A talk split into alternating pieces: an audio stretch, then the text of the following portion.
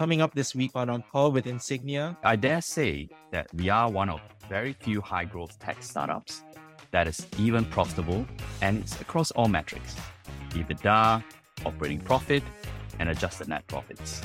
At the heart of what we do is we sell trust. The idea is to cross sell as many products. We recognize that it's easier to build trust in the used car ecosystem if we can learn and work with the best partners. Hi, folks. Welcome back to On Call with Insignia, where we go on call with leaders innovating the future of Southeast Asia, as we like to call it, Asia Innovation. I'm your host, Paolo Aquino, and we are here in today's episode with Carro's CFO, Ernest Chew. So, for our longtime listeners, you may remember Ernest from a previous episode we had with him almost two years ago now, and he had just joined the company then in the midst of the pandemic. And it was really a great conversation, learning more about how Carro was able to swiftly navigate those waters and come out really strong. And now this year, there's a lot more that has happened with the company. And for those following the news, you may have already seen the headlines that this just this week, as of this recording, that Carro achieved its best quarterly profitability since inception this Q1 of financial year 2024. This episode will be really excited to talk more about that, what is really happening behind the curtain, and how Carro has been able to engineer that profitability while still growing at scale as a venture backed company. Yeah, thank you for coming back on the show again, Ernest. Great to have you on. Thank you, Paolo. Great pleasure. Thank you for joining us on this call. Make sure you get notified on when to dial in by following us wherever you're listening to us. If you're on YouTube, hit that subscribe button, toss in a like, and let us know if you'd like to hear more of this topic in the comments. Let's tune in. Yeah, so I think we can just hit it off the park and start with a rundown of all the highlights from the past year that really shaped the trajectory of Carro and led to this very headline that I, that I just mentioned, the best quarter in terms of profitability for Carro. Thank you. Yes, indeed. We reported record profits last quarter, reported record EBITDA, which was 3x the entire full year last year. We are well on track to achieve more than 10x full year EBITDA compared to our entire last financial year. On top of that, we grew our gross profit margins. We pretty much doubled that to close to mid teens. We achieved positive operating profits and even positive adjusted net profits. We were well ahead of in terms of meeting our profit targets. I dare say that we are one of very few high growth tech startups that is even profitable and it's across all metrics EBITDA, operating profit, and adjusted net profits. And reflecting back, it's been a pretty incredible last 12 months since mid last year where we shifted gears. We are amongst the first to pivot towards optimizing to achieve positive EBITDA and profitability whilst maintaining strong, reasonable revenue growth. A, a couple of things I would highlight eh, that we've been very focused on. So, number one, increasing unit economics. I'll say it's not very difficult to build a fast growing business that burns even more money as it grows, but it's pretty darn hard to build a sustainable company with strong, profitable growth. Simply put, if a company generates $1 of revenue but incurs $2 of cost, then anyone could do this. Secondly, optimizing productivity. We took a very long, hard look at whether every part of our business and OPEX structure is creating or destroying value. Are we busy digging our graves or are we busy building skyscrapers? We built various dashboards to track improve processes, automate and multiply productivity. Number three, I'll say building up our ancillary and recurring income streams. In the last few quarters, nearly 60% of our gross profit comes from ancillaries, which are mostly very sticky recurring income. Number four, I would say building liquidity war chest. Uh, wh- whatever we've built will come to a standstill if we don't watch our cash positions, our total liquidity, as well as current and future cash flows. We simply cannot avoid the topic around cash flows. The key word across all things that we do is balance, not overgrowing and burning excessively on one end, nor becoming extremely profitable above all else, destroying customer satisfaction, etc. Yeah, I really like that point on cash flows and really that keyword of balance. It's not just about be- becoming profitable, but also scaling a, a business as well, because Carro has been indeed growing really fast over the years, but still able to achieve profitability, as we've mentioned. I did want to double down on that third point that you brought up, which is really building up your ancillary and recurring income streams. Uh, you mentioned it represents nearly 60% of your gross profit. And you even noted in, in a press release prior to this latest one that Carro would still be profitable without even selling a single car. And even today, with that recent milestone on the Q1 profitability, you also talked about how Carro is under no pressure to sell more just to meet profitability targets. I wanted for you to really discuss this whole concept of be- building an ecosystem business. For those watching the podcast, you can see in Ernest's background that whole AI driven car buying experience and how Carro has been able to really develop this ecosystem at scale and benefit from these ancillaries. In contrast, I would say to many companies that we're seeing in headlines today that have had to scale down, close some business units to be able to, to focus on their core business in today's environment. At the heart of what we do is we sell trust. The idea is to cross sell as many products. For instance, financing where we get commissions or monthly interest. We cross sell insurance and target yearly renewals to build products and services that our customers love and capture and capture returning customers, including after sale services every six months. And as I said, insurance renewals every year. Whatever car that we sell, whatever product that we sell, we always look to somehow cross sell and upsell. Essentially, many of the things we do strengthens and reinforces the customer lifetime value.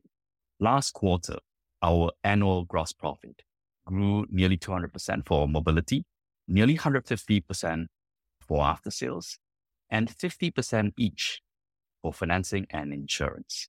We don't operate the businesses in silo. We look to synergies and, as I said, building a very sustainable, sticky revenue income stream. I think the keyword is really experience, building that experience and that trusted experience, as you mentioned at, at the beginning, which means that everything has to be connected.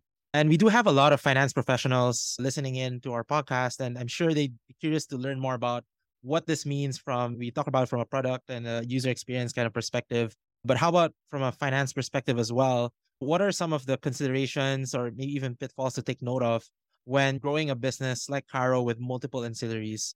Maybe you can share a little bit from your perspective as CFO. At the surface, our platform based business model seems uh, quite straightforward uh, very intuitive. Uh, whenever we sell a product or service, we want to be able to cross sell and upsell more products across our ecosystem to improve overall unit economics and build recurring income streams. We want to build a flywheel which powers all our business segments so that we don't operate in silos, as I said earlier. We monitor attachment rates very closely so that we can attach more and more products we want to make sure that we capture value across the entire ownership and usership lifecycle, end to end and digitally. From a finance perspective, uh, there are a couple of things to be mindful of. Whilst complementary and interlinked, the operating drivers of each businesses, each business are quite different. Uh, for instance, to sell a car profitably, the key drivers are competitively sourced supply vehicles, cost competitive reconditioning, effective marketing, note, not extensive marketing that some of our peers deploy, conversion, aging of vehicles to be able to cross sell financing. Uh, we will need competitive bank financing lines, strong product positioning and attachment rates, uh, effective collection and recovery processes. Or for that matter, to cross sell insurance, we will need a very differentiating insurtech platform uh, we need to bring on board strong insurance partners with market leading products, good traffic, improve attachment rates, particularly for renewals. The operating drivers for after sales and mobility segments are also different. Then you multiply these four, five segments across all the geographies we are in. It, it can get a bit more complex. But at the same time, we just need to be mindful and really understand what's happening. All this whilst ensuring that the OPEX is lean and there is no duplication of costs in the various business segments. So the key point here is it's incredibly important, even in the finance function, to build a very strong commercial understanding of building a lean business. Secondly, what I'll say as well from a finance perspective is watch the P&Ls, cash flows, and liquidity very carefully. Now the businesses will have higher ramp up costs and capital requirements, whilst some which are profitable from the beginning will require much more working capital uh, at the start. They will take time to build financial track records that banks want to see before they consider lending at competitive rates. For that matter, equity shareholders will also want to see the upside.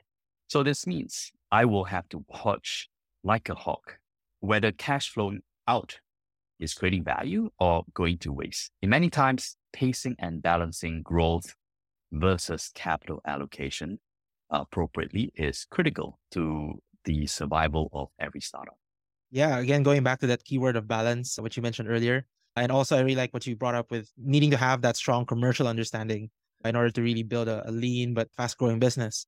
Another part of the ecosystem that Carro is building, the experience that Carro is building, goes beyond the ancillaries and towards uh, the company's ability to make strategic investments and partnerships. The latest of which in the headlines has been with InsurTech, ZA Tech, as well as a blue chip company, established automotive player, JC&C, Jardines. So, can you share with us how Carro's approach to strategic invest- investments and partnerships over the years fits into this whole ecosystem play? Maybe you could share a couple of examples over the years prior to ZA Tech and JC&C. Sure. We are indeed one of very few startups invested by blue chip strategic partners like Sime Darby, one of the largest Asian conglomerates, Mitsubishi, one of the Japanese, one of the largest Japanese trading houses, MSIG, one of the largest global insurer, DRB-HICOM, a key Malaysian automotive powerhouse which owns Proton. The more recent, recent strategic investment by Jardines represents a powerful validation by one of the largest Asian based groups with strong automotive experience. Uh, we are working with Jardines across multiple areas in Indonesia, where Jardines has a dominant automotive positioning, Singapore, Malaysia, Thailand, and other future overlapping geographies. Generally, our strategic partners, be Jardines or others, they are centered around supply, ecosystem driven ancillaries, tech enablement, digitalization, amongst others. We also secured an investment from ZA Tech, which is working with us to strengthen our InsurTech platform across the region. We are indeed humble and honored to have giants alongside us in our journey. Yeah, definitely a lot of giants that you have mentioned that Carro has had the privilege of partnering with over the years and continue to be very valued partners for the company. So I'm wondering what is the thought process or what have been the key considerations behind evaluating and then setting up these opportunities for Carro's success? I, I think at the heart of it, we are very partnership driven. We embrace partnership wholeheartedly. We recognize that it's easier to build trust in the used car ecosystem if we can learn and work with the best partners. For instance, in insurance, we have learned significantly from MSIG and ZA Tech, strengthening our InsurTech platform. Yeah, you with MSIG and ZA Tech, you have a very a more even more holistic uh, view in, in terms of how you're able to strengthen uh, Carro's InsurTech business. So there's definitely uh, that build up there in terms of capabilities for the company. I, I am also curious to know how these partnerships are strengthened over time. Of course, these are not just like one-off transactions, but really you evolve over time as well. And how does this eventually tie back uh, into Carro's profitability narrative and, and growth? Yeah, you're, you're right that these partnerships are not uh, meant to be transactional. They are meant to be holistic and it's meant to be long running. Now, you know, it's very important to build partnerships that leverage on each other's strength to deliver a strategic win-win outcome. That is the tenet of sustainable partnerships. For instance, uh, how can we help our new car dealer partners to sell more new vehicles by providing used car vehicle trading solutions? Or how do we uh, help them navigate and address inventory management? These are sort of things that we have complementary strengths in, that we lean on each other, we learn, and we grow together. Up next on next week's call. Firstly, for sure, EV is coming. But it doesn't always mean jumping on the bandwagon to sell EVs. Startup life is not for the faint hearted. Don't apply defibrillator if the business is not having a heart attack. This is a real encouragement for all of us. Um, it's not just me, but um, I think it's a real validation of um, everyone, everyone's effort um, in, in driving home and, and trying to build a very sustainable, great tech startup. And again, I don't say this lightly. You rarely hear these words strung together in a single sentence. Thank you for joining us on this call and stay tuned for our continuation of Ernest's call next Tuesday. Make sure you get notified on when to dial in by following us wherever you're listening to us. If you're on YouTube, hit that subscribe button, toss in a like, and let us know if you'd like to hear more of this topic in the comments. See you all in our next call.